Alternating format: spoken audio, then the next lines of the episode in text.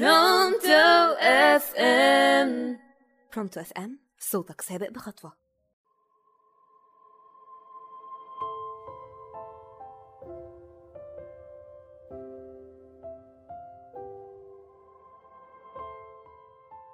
يا مساء الخير على أحلى مستمعين مستمعي راديو برونتو FM معاكم إيناس مصطفى وحلقة جديدة وبرنامجكم كلام مهم. رحلت أنيسة بالطلاق وعتقت من رق الوثاق. بانت فلم يألم لها قلبي ولم تبكي لها الماء حلقتنا النهارده عن مودة ما بعد الطلاق. الحقيقة أنا اخترت النهارده مع نهاية سلسلة الموسم الإذاعي من برنامجكم كلام مهم. إني ألقي الضوء على أخلاق ما بعد الطلاق. واللي هو كان ضروري جدا مع تزايد حالات الطلاق في المجتمع العربي والمجتمع المصري إني أهمس وأوجه رسالة كده لكل الكابلز المكملين أو حتى منفصلين وأقول لهم المودة وإن المودة مش مرتبطة بحياة زوجية وحسب وإنما المودة موجودة معانا باستمرار حتى ما بعد الانفصال ربنا قال في كتابه العزيز ومن آياته أن خلق لكم من أنفسكم أزواجا لتسكنوا إليها وجعل بينكم مودة ورحمة إن في ذلك لآيات لقوم يتفكرون.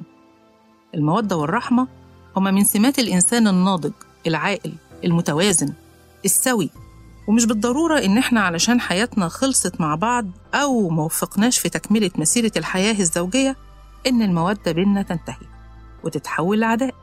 خاصة لو كان بين الأزواج دول في أولاد لأن الحقيقة الشراكة بالزواج بتنتهي ولكن تظل الشراكة الأبوية مستمرة وإذا انتزع من هذه الشراكة الأبوية المودة يبقى أنا بحكم على الأولاد بالدمار.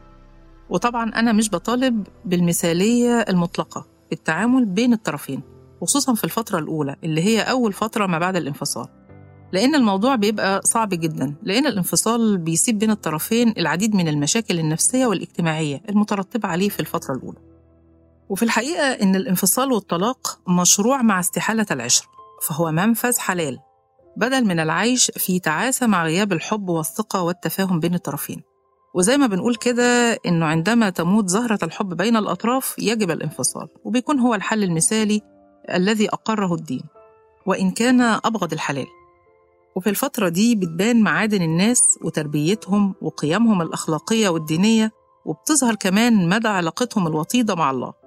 اللي هو فكرة إن الطلاق شرع لعدم وفاق يعني زي ما بيقولوا إن لم يكن وفاق ففراق. فالإحسان في الطلاق بين كل طرف والآخر هو مطلب رئيسي لاستمرار المودة والرحمة علشان خاطر الأبناء. وبيعتبر نوع من أنواع التجارة مع الله لأن معظم حالات الطلاق بتسيطر على النفس الأنا والانتقام. ويغلب على الإنسان الشعور بالفشل واتهام الطرف الآخر بأنه السبب في حدوث السعادة. لذلك بيحاول يكبد الطرف الآخر أكبر الخسائر ويشعره بالذل والحسرة على حياته كما يشعر هو. ويبقى ده المطلب الرئيسي وطبعا في هذه الأثناء بيتناسى كلاهما الأيام الحلوة اللي كانت بينهم والعشرة. علشان كده ربنا أمرنا بالعدل عند الانفصال فقال إمساك بمعروف أو تسريح بإحسان. وهو رد فعل رباني إن إحنا ما قدمناش خيار غير العدل والإحسان. وفكرة اختيار الإحسان والمتاجرة مع الله دي من الصفات اللي تعود في مجملها لفكرة الضمير. وطبعا قصة الضمير دي ما فيهاش ثوابت. يعني كل ما البني آدم كان عنده النفس اللوامة والضمير بتاعه صاحي باستمرار هيبقى بيتعامل مع الله وهو موقن بأن الله سبحانه وتعالى هيعوضه عن إخلاصه ده. برضو من الحاجات المهمة جدا اللي المفروض الأطراف يراعوها عند الانفصال هو فكرة إن أكتر الخاسرين في العلاقة دي هم الولاد. خصوصا مع غياب الضمير من إحدى الطرفين سواء الأب أو الأم.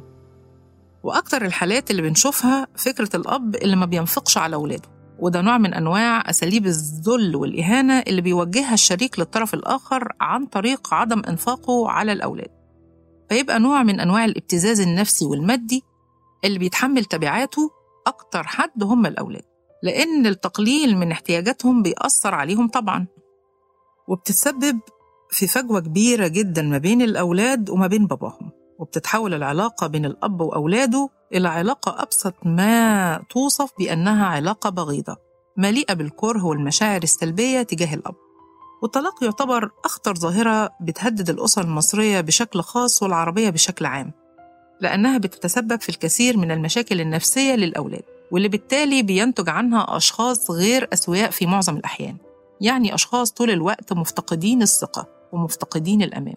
خصوصا لو كان اللي بيديهم الأمان دول أكتر الأشخاص اللي انتزعوا منهم الأمان الأبوين. فطبعا الأولاد بيفقدوا الثقة في أنفسهم وفي المجتمع من حولهم. فتبقى المودة والرحمة فيما بعد الانفصال هو أمر حتمي وضروري للمحافظة على الصفات الإيجابية في المجتمع الصغير اللي هو طالع هيبقى مجتمع كبير. وعشان كده إحنا بنحاول إن زي ما بنقول إننا نتاجر مع الله.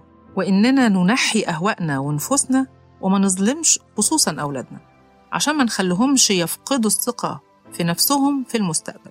وطبعا هيترتب عليه إنهم هيطلعوا للمجتمع بنفس الفكرة والمنهج اللي اتربوا عليه وكبروا عليه. عشان كده قلنا إن الإحسان هو متاجرة مع الله وإن اختيار الانفصال بهدوء ورقي مع نية الإحسان للأطفال إذا انقطعت العلاقة مع الشريك فده مش معناه إنه يقطع علاقته كمان بولاده. وعدم إشعار الأولاد بأي خلل في حياتهم والتقرب منهم عشان ما يحسوش بالنقص والرفض من المجتمع. عشان كده بنقول ومن يتقي الله يجعل له مخرجا ويرزقه من حيث لا يحتسب. إحنا لو حطينا الكلمات الربانية دي في حساباتنا هنعرف إن الانفصال اللي حصل ده سوف يخلف وراءه العديد من السعادة والرزق والتعويض من الله سبحانه وتعالى. بشرط أن نتقي الله نتقي الله في العشرة نتقي الله في الأيام اللي عشناها سوا نقرب من ربنا ما نحاولش نخطأ ما نحاولش إن إحنا نطلع الأسرار اللي كانت بيننا وما بين الطرف الآخر. ما نحسش إن إحنا خلاص اتحررنا من قيود العلاقة فنستبيح أعراض. يعني نحاول إننا نبقى أكتر نضجا وأكتر إحسانا لبعضنا الآخر. كمان من الحاجات اللي لازم نأكد عليها فكرة عدم التسرع في الدخول في علاقة ارتباط وزواج تانية جديدة. لأن الإنسان في الفترة دي بيبقى لسه مجروح يعني ما بيقدرش ياخد قرارات واعية وناضجة بل بالعكس ممكن ياخد قرار يتسبب في إنه يكون في حالة سيئة أسوأ من الماضية. وإذا كان الزواج بيكون بغير عقل واعي فيجب أن يكون الطلاق بعقل واعي جدا. يعرف كلا الزوجين ما لهما وما عليهما تجاه الآخر فيما بعد الطلاق. وزي ما قلنا قبل كده خصوصا لو كان بينهم أطفال. ويمكن يكون الطلاق ده هو مفتاح السعادة أحيانا مع استحالة العشرة بشرط وجود المودة وعدم غيابها. اللهم يسر علينا كل عسير في أمرنا واكتب لنا السعادة فيما بقى من عمرنا. أرجو أن أكون قد وفقت في اختيار حلقات الموسم ده مع أرق تمنياتي ولقائكم في موسم جديد وبرنامج جديد كان معكم إيناس مصطفى وبرنامجكم كلام مهم على راديو برونتو إف إم.